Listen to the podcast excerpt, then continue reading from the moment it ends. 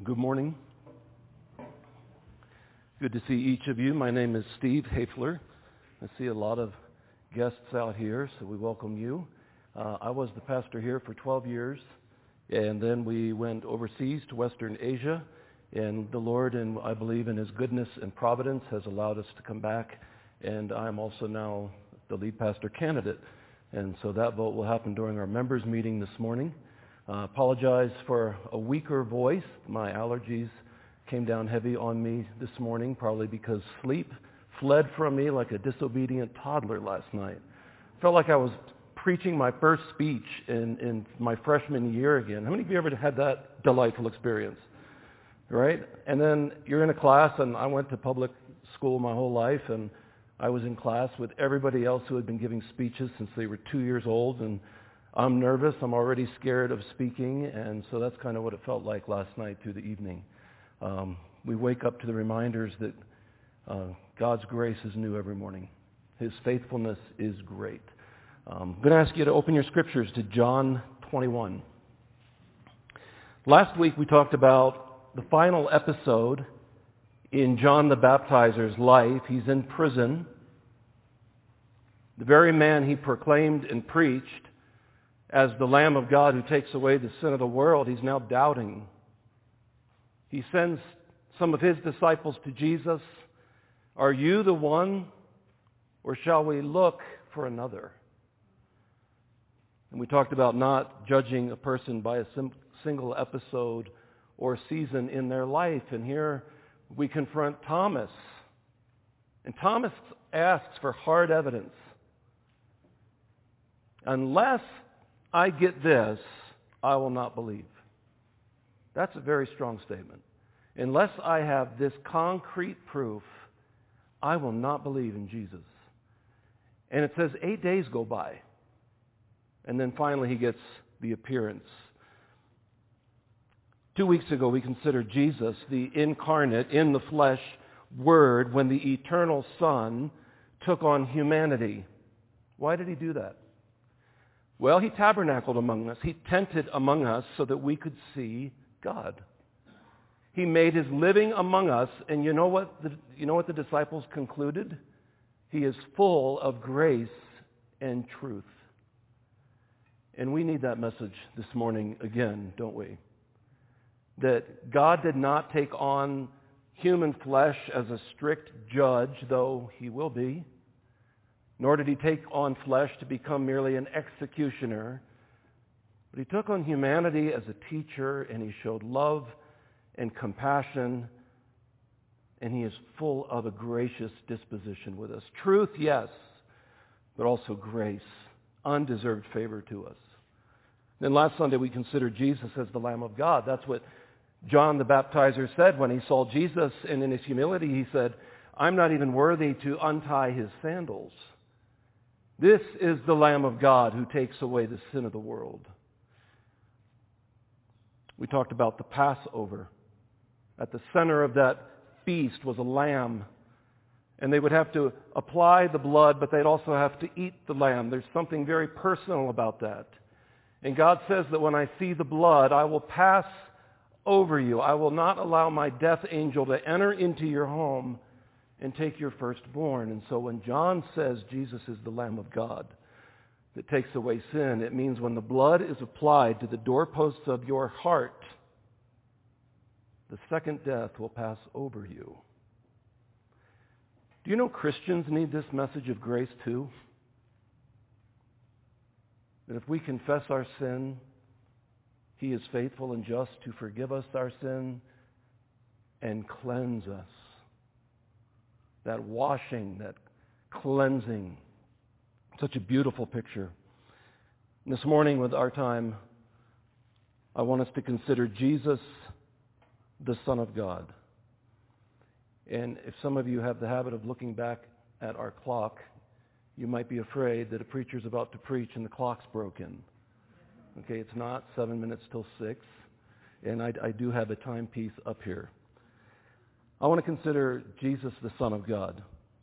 Uh, as a senior in high school, I had to write a term paper. The problem is I hadn't listened in my English class at all, and I didn't know how to write a term paper. All I knew is that she wanted 20 index cards with quotes and support that were going to sort of argue for my thesis statement.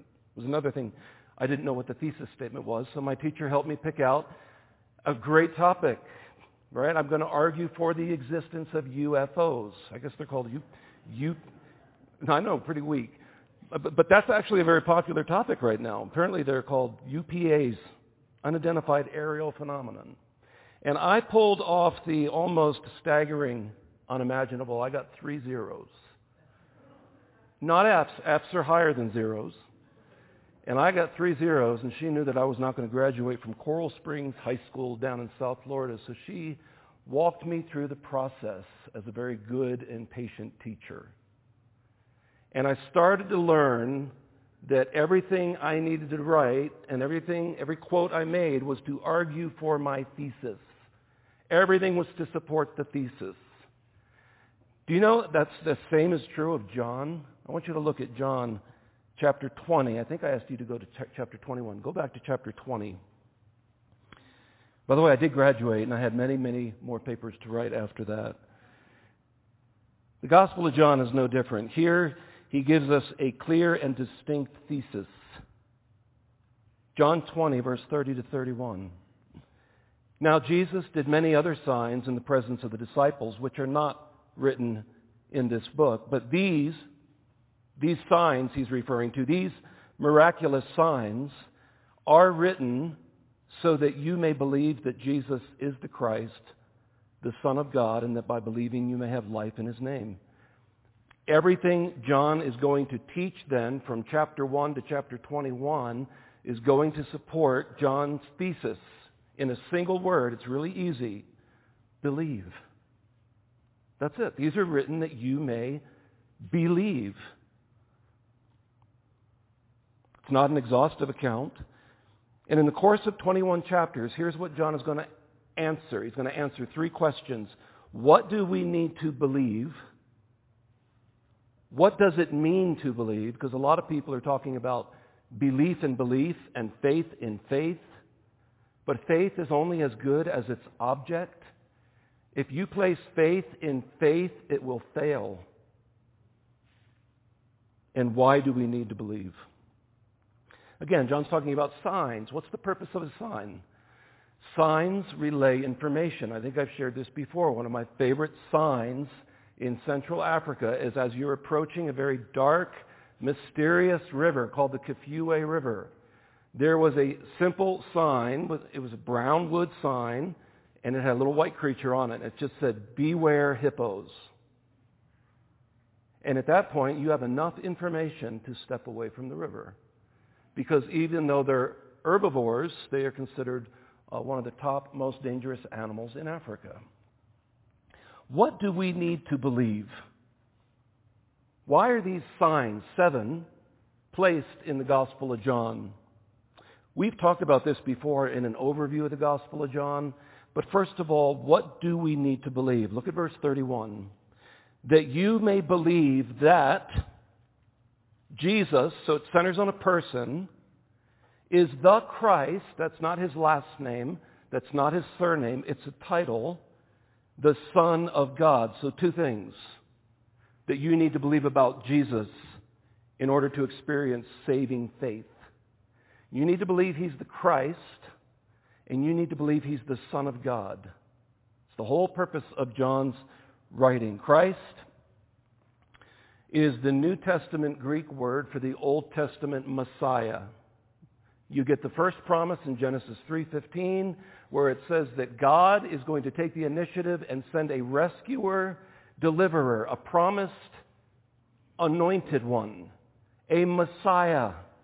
And all the promises in your Old Testament are all connected to that theme. And they're all pointing to someone who hasn't been born yet all of a sudden you have four accounts when you open up the New Testament, Matthew, Mark, Luke, and John, who introduce you to this person who is the Christ. He's the Messiah. He's the long-awaited deliverer. Matter of fact, if you go back to John chapter 1 and look at verse 41, John records an encounter between two brothers. Andrew sees Jesus, runs to tell his brother Simon Peter. Look at verse 41 of John chapter 1. We have found the Messiah, which is translated the Christ. Do you know what this Messiah will do? He will enter history at a certain point. point, and Genesis 3:15 says, by the way, God is saying this to the serpent, he will crush your head and you will strike his heel. In striking the heel of the Messiah, Jesus will turn around and deliver a death blow to Satan's head. What must you believe? That Jesus is the one who will fulfill all the promises God made to his people. And all those promises center on a person. Question number two, what does it mean to believe? Okay, he's the Christ, he's the Messiah, he's the long-awaited deliverer, he's the only one that can deliver, and he is the Son of God, which means we could not produce our own Redeemer, our own Savior, not by ourselves. God took the initiative. What does it mean to believe? The Greek word here means to trust or to place faith into something. And so right away, one of the first things that we need to know is it's not just giving assent to certain intellectual facts about Jesus. It's not just saying, oh yes, he was a historical person. Oh yes, he was a kind man. It involves the intellect, but it also includes the mind, the will, and the emotions. I recall approaching the first suspended bridge along the Manaslu circuit in the Himalayas. And as we're coming down, I can see this suspension bridge, and, and it first strikes me how narrow it is. We had already passed a couple mule trains, and sometimes those mule trains push trekkers off the side of the path, and they die. I'm looking at how narrow this suspended bridge is. And, and as you're descending towards it to cross this cavern, you also notice how high it is. And then you start to assess Will this hold me? Now, here's the difference between intellectual assent and faith as the Greek word says it. You start placing your weight on the bridge. You start crossing over the bridge. You don't reach the other side just simply by saying, I think it will hold me. You're actually starting to move. You're actually placing your confidence in something that it will not fail you. Jesus will never fail you. Bridges have failed. We fail other people.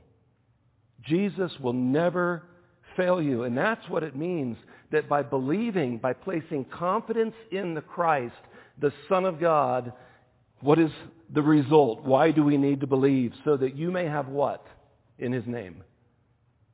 Life. This is a theme in John's account. Let me just read these to you for sake of time. In him was life, and that life was the light of men. John 1 4. For God loved the world in this way, he gave his one and only Son, so that everyone who believes in him will not perish, but have eternal life. Truly, I tell you, anyone who hears my word, Jesus said, and believes him who sent me has eternal life and will not come under judgment, but has passed from death to life. John 5:24. During the seventh sign that the Gospel of John records, he says this, I am the resurrection and the life. The one who believes in me, even if he dies, will live. Everyone who lives and believes in me will never die. Why is that? John 14, 6. I am the way, the truth, and the life. No one goes unto the Father except through him. And that life that we need is spiritual. Now go back to John chapter 20 and look at verse 31 again. But these are written. These what? You should, we should know this, right, by now these signs, these miraculous signs are written that you may believe, that you may place full confidence in a person, and that you may believe that Jesus is the Christ, the Son of God, all the promises of God are fulfilled in him, and that by believing this, you may have life in his name. John witnessed nearly three years of stories, sermons, and conversations. He didn't include them all. He included seven. Here's the first one. He changes water into wine. John chapter 2. It says this. Go back to John chapter 2. I just want you to see this wording in verse 11. Because this is something John calls the first of his signs. He attends a wedding. He takes six stone water jars, each able to hold about 21 to 31 gallons. There's a picture of ritual cleansing here, of washing, but the main point of the miracle is transformation. And a transformation of such a quality that even the master of the feast goes, wow. And John says this in verse 2, verse, chapter 2, verse 11.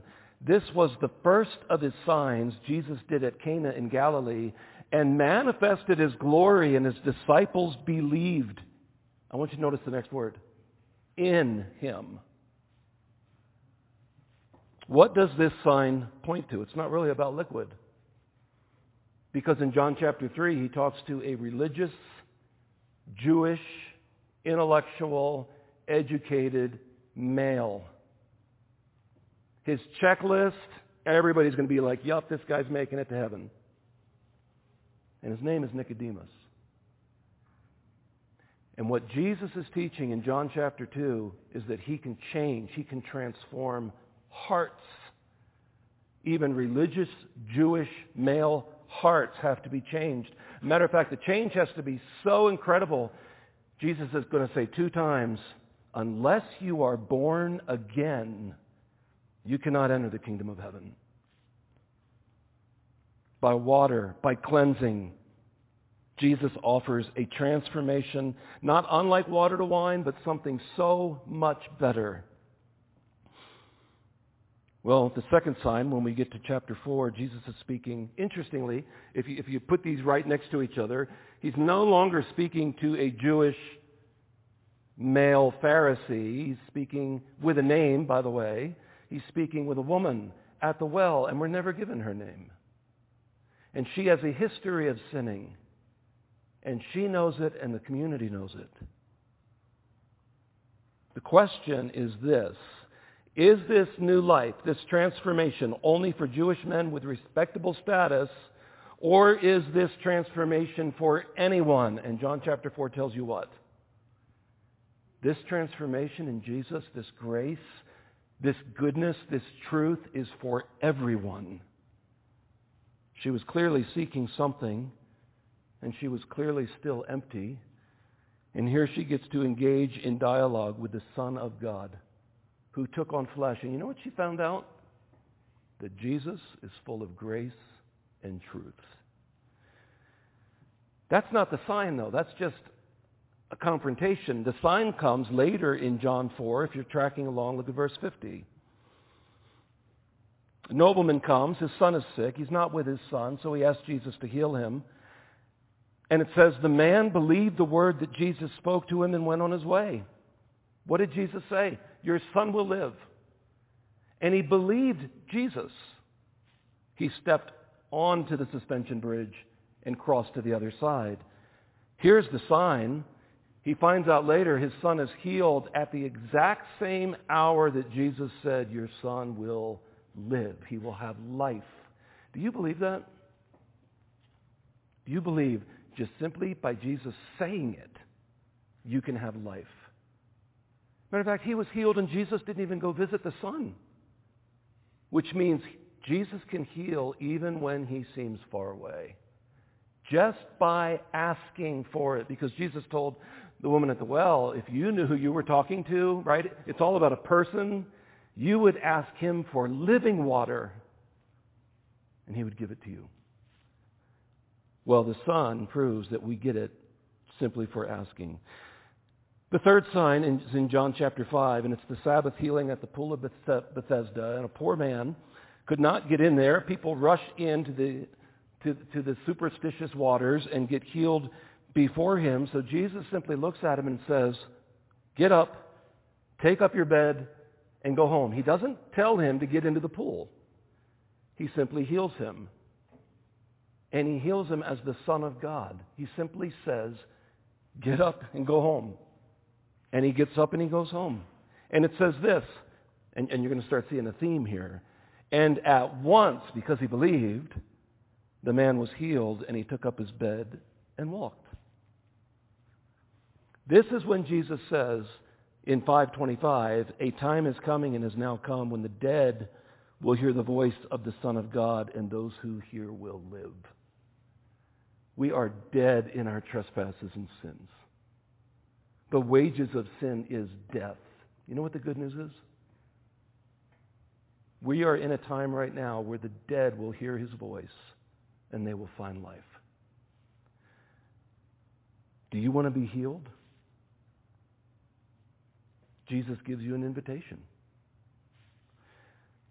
The fourth sign, there are really two signs, the feeding of the 5,000 and the bread of life discourse. These two signs answer a new question, and that is how is this transformation, this new life, this living water, this miraculous healing to be given? Jesus said this. It'll be the hardest thing we read all morning. John 6:54, whoever eats my flesh and drinks my blood has eternal life. Do you stumble at that? Did you just like walk up to the suspension bridge and back off? Remember, this is the sermon where everybody stopped following Jesus except his own disciples, except the 12. And, and he says, Will you also go away from following me? This is a hard saying, Lord. Well, then are you also going to, are you also going to stop following me? And Peter says, What? To whom shall we go? For you have the words of eternal life. There's that theme again of life. Well, this is, you're going to understand the bread of life discourse First of all, by John saying, Behold the Lamb of God, the Passover lamb, that they had to consume and personalize. Jesus is not teaching a type of spiritual cannibalism here. He is saying you need to personally appropriate him. Because the lamb does take away sin, but then you're also going to see with the feeding of the 5,000 that God miraculously provides in a way only he can, and there's plenty left over. So if you think you're sitting on the sidelines and you think you're like the woman at the well and you think there's just not enough grace for a person like me, go ahead and take up the baskets and see how much is left over. Eating and drinking press home the truth that the sacrifice of Jesus must be personalized and internalized. It's not mere knowledge, but you actually have to walk across that bridge. The fifth sign is the walking on water. It displays God's protection of his children in the middle of horrific circumstances.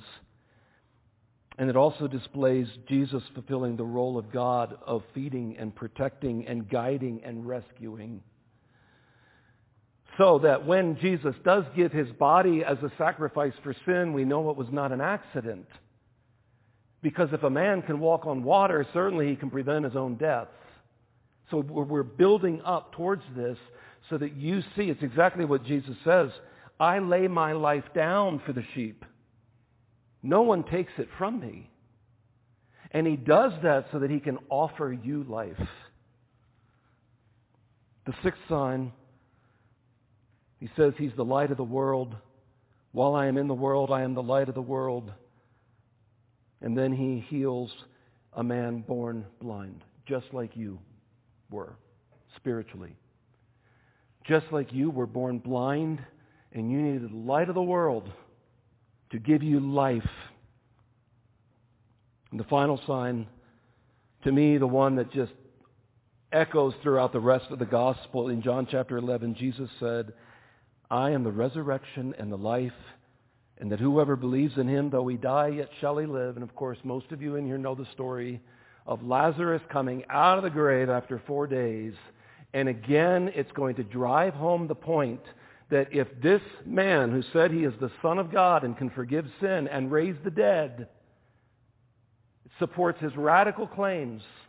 And if he can bring a man back from the dead after four days, when he dies, he willingly laid down his own life so that he could give you life.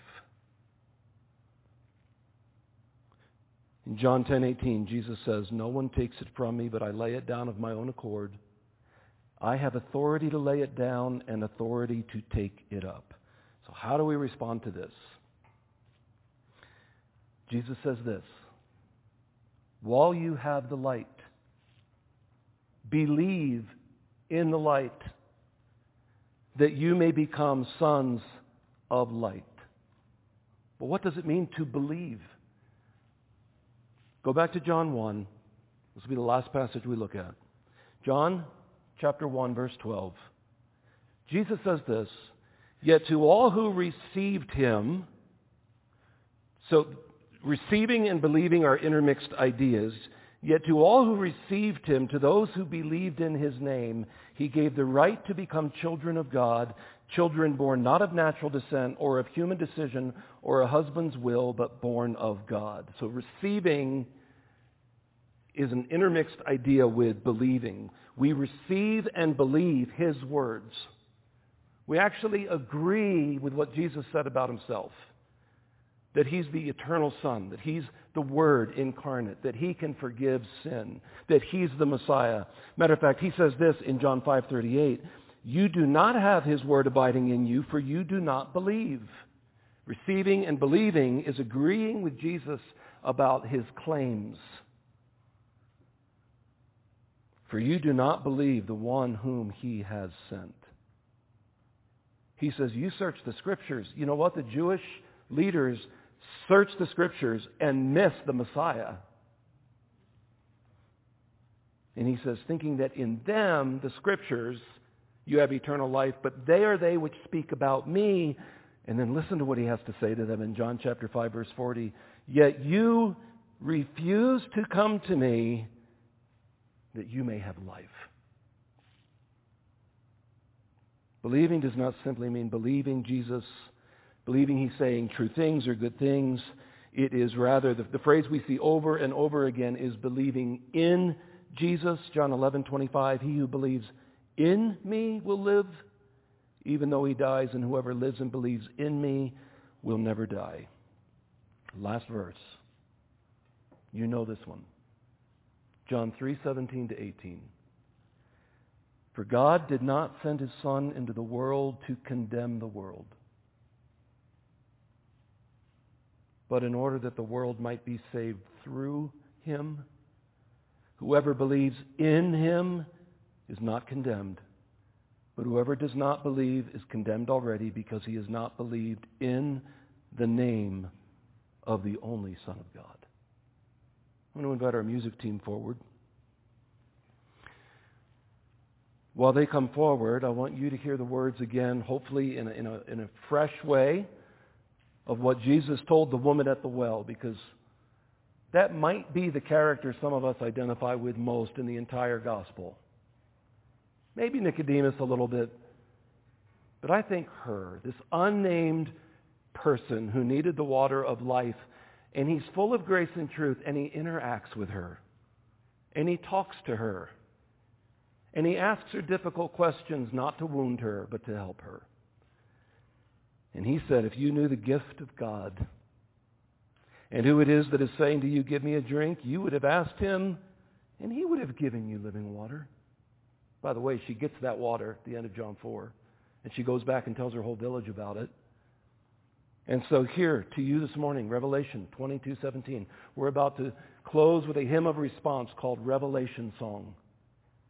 In the very last chapter of the last book of your Bible, I want you to hear this invitation. The Spirit and the bride say, Come. And let the one who hears say, Come. And let the one who is thirsty come. Let the one who desires take the water of life without price. Don't leave this morning without believing in Jesus. These things are written so that you may believe that Jesus is the Christ, the Son of God, and that by believing you may have life in his name, eternal life. Let's pray.